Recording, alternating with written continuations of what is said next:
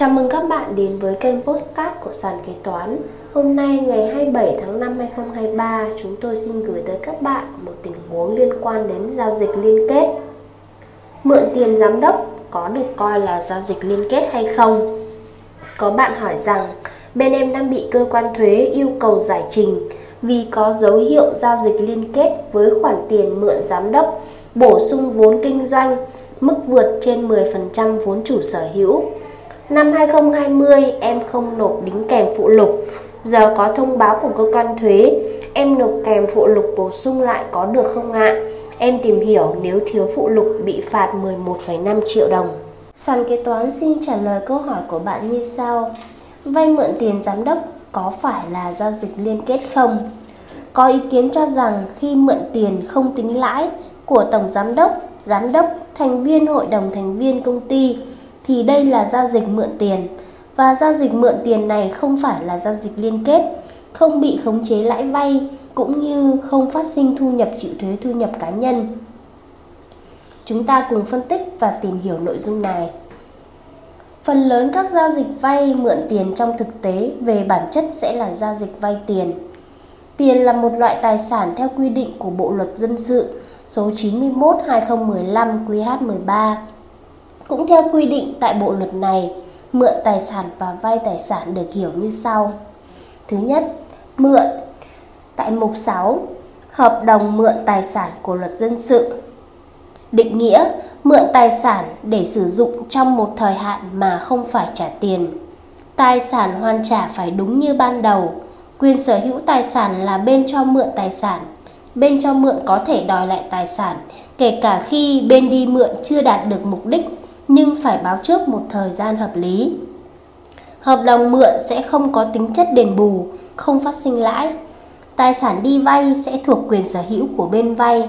Bên vay sẽ phải trả lại tài sản và một khoản lãi nếu có thỏa thuận hoặc pháp luận quy định. Còn đối với vay, quy định tại mục 4, hợp đồng vay tài sản của luật dân sự, định nghĩa bên cho vay có quyền đòi lại tài sản nếu bên đi vay sử dụng trái mục đích vay. Hợp đồng vay thường có tính chất đền bù, có phát sinh lãi. Như vậy, phần lớn các giao dịch vay mượn tiền trong thực tế về bản chất sẽ là giao dịch vay tiền.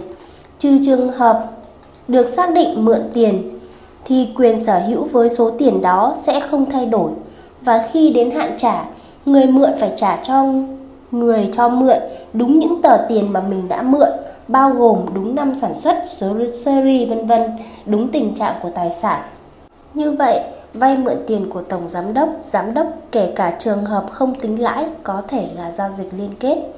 Đây là trả lời của Tổng, Tổng cục Thuế căn cứ theo Nghị định 132-2020 NDCP cũng như kết luận của Cục Thuế Hà Nội tại công văn 6684 CT, TTH, TH dựa theo Nghị định 20 trước đó cho trường hợp vay mượn tiền của Tổng Giám đốc, Giám đốc, thành viên Hội đồng thành viên có tham gia điều hành công ty, kể cả trường hợp không tính lãi, nếu thỏa mãn điều kiện theo điểm L khoản 2 điều 5 Nghị định 132/2020 NDCP quy định về các bên có quan hệ liên kết.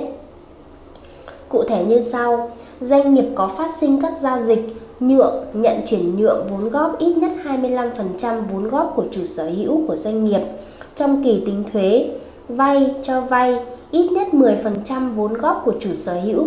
Tại thời điểm phát sinh giao dịch trong kỳ tính thuế với cá nhân điều hành, kiểm soát doanh nghiệp hoặc với cá nhân thuộc trong một trong các mối quan hệ theo quy định tại điểm G khoản này.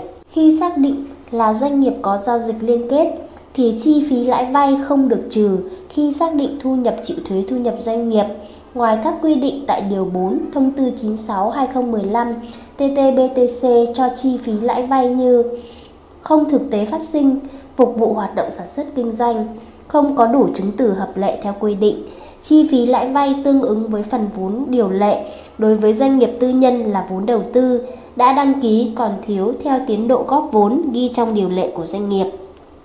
Phần chi phí trả lãi tiền vay vốn sản xuất kinh doanh của đối tượng không phải là tổ chức tín dụng hoặc tổ chức kinh tế, ví dụ như tổng giám đốc, giám đốc, thành viên hội đồng thành viên trong trường hợp này vượt quá 150% mức lãi suất cơ bản do Ngân hàng Nhà nước Việt Nam công bố tại thời điểm vay. Theo quy định 132/2020 NDCP, điều 16 khoản 3, tổng chi phí lãi vay sau khi trừ lãi tiền gửi và lãi cho vay phát sinh trong kỳ của người nộp thuế được trừ khi xác định thu nhập chịu thuế thu nhập doanh nghiệp không vượt quá 30% của tổng lợi nhuận thuần từ hoạt động kinh doanh trong kỳ, cộng chi phí lãi vay sau khi trừ lãi tiền gửi và lãi cho vay phát sinh trong kỳ, cộng chi phí khấu hao phát sinh trong kỳ của người nộp thuế. Cá nhân cho vay không tính lãi có thể bị ấn định lãi suất và tính thuế thu nhập cá nhân. Bên cạnh nguyên tắc xác định thu nhập chịu thuế thu nhập cá nhân là thời điểm nhận thu nhập thì trong quy định của quản lý thuế cũng đồng thời áp dụng nguyên tắc ấn định thuế đối với các giao dịch không theo giá thị trường. Làm giảm nghĩa vụ thuế phải nộp, Điều 50 Luật Quản lý thuế số 38 2019 QH QH14. Khi đó, thuế thu nhập cá nhân sẽ tính bằng 5% trên mức thu nhập chịu thuế thu nhập cá nhân bị ấn định. Việc ấn định này cũng được khẳng định tại câu trả lời được công bố trên website của Tổng cục Thuế. Tình huống đưa ra bởi người nộp thuế Trần Thị Hoa, địa chỉ công ty Livabin. Công ty em là công ty trách nhiệm hữu hạn hai thành viên góp vốn. Tổng giám đốc chiếm 80% vốn góp, phó tổng giám đốc chiếm 20% vốn góp. Trong năm 2020 do thiếu tiền phục vụ sản xuất kinh doanh nên công ty có lúc mượn tiền của hai thành viên trên với lãi suất 0% và có lúc cho hai thành viên trên vay tiền với lãi suất bằng lãi suất ngân hàng tại thời điểm. Số tiền mượn và số tiền vay của hai thành viên trên lớn hơn 10% vốn điều lệ. Cuối năm 2020 đã trả hết số tiền mượn, còn tiền cho vay thì vẫn còn. Vậy cho em hỏi mấy trường hợp sau. 1. Trường hợp mượn tiền và cho vay trên có phải là giao dịch liên kết không? 2. Cuối năm có phải làm phụ lục giao dịch liên kết khi làm quyết toán thuế thu nhập doanh nghiệp không? 3. Mượn tiền với lãi suất 0% thì hai thành viên trên có bị ấn định thuế thu nhập cá nhân không? Tổng cục thuế trả lời, Chỉ tiêu C4 trên tờ khai 03 Thu nhập doanh nghiệp là thu nhập tính thuế Trường hợp trên phụ lục 03 1A thu nhập doanh nghiệp chỉ tiêu tổng lợi nhuận kế toán trước thuế thu nhập doanh nghiệp là số âm, nghĩa là không phát sinh thu nhập tính thuế nên chỉ tiêu C4 âm. Tại điểm L khoản 2 điều 5 Nghị định số 132 2020 NDCP quy định doanh nghiệp có phát sinh các giao dịch nhượng, nhận chuyển nhượng vốn góp ít nhất 25% vốn góp của chủ sở hữu của doanh nghiệp trong kỳ tính thuế vay cho vay ít nhất 10% vốn góp của chủ sở hữu tại thời điểm phát sinh giao dịch trong kỳ tính thuế với cá nhân điều hành, kiểm soát doanh nghiệp hoặc với cá nhân thuộc trong một các mối quan hệ theo quy định tại điểm G khoản này. Căn cứ quy định trên, trường hợp công ty vay mượn của tổng giám đốc và phó tổng giám đốc điều hành kiểm soát công ty với mức vay cho vay ít nhất 10% vốn góp của chủ sở hữu được xác định là có quan hệ liên kết và giao dịch vay mượn tiền giữa công ty với tổng giám đốc, phó tổng giám đốc là giao dịch liên kết. Trả lời câu hỏi thứ hai, trong năm tài chính, nếu doanh nghiệp có phát sinh giao dịch liên kết thuộc phạm vi điều chỉnh của Nghị định số 132 2020 NDCP thì có trách nhiệm kê khai xác định giá giao dịch liên kết và thực hiện kê khai thông tin về giao dịch liên kết và giao dịch liên kết theo phụ lục 1, phụ lục 2, phụ lục 3 ban hành kèm theo Nghị định 132 2020 NDCP và nộp cùng tờ khai quyết toán thuế thu nhập doanh nghiệp. Trả lời trường hợp thứ ba, việc cá nhân cho công ty mượn tiền với lãi suất 0% thì cá nhân đó sẽ bị ấn định thuế thu nhập cá nhân. Trên đây Tổng cục Thuế đã trả lời câu hỏi của người nộp thuế Trần Thị Hoa địa chỉ công ty Livabin. Không nộp phụ lục về giao dịch liên kết bị xử phạt bao nhiêu tiền? Ngày 19 tháng 10 2020, Chính phủ vừa ban hành Nghị định 125 2020 NDCP quy định về xử phạt vi phạm hành chính hóa đơn. Nghị định này chính thức có hiệu lực thi hành từ ngày 5 tháng 12 2020. Theo đó, tại khoản 4, điều 13, nghị định này quy định doanh nghiệp có thể bị phạt tiền từ 8 triệu đồng đến 15 triệu đồng đối với hành vi không nộp các phụ lục theo quy định về quản lý thuế đối với doanh nghiệp có giao dịch liên kết kèm theo hồ sơ quyết toán thuế thu nhập doanh nghiệp.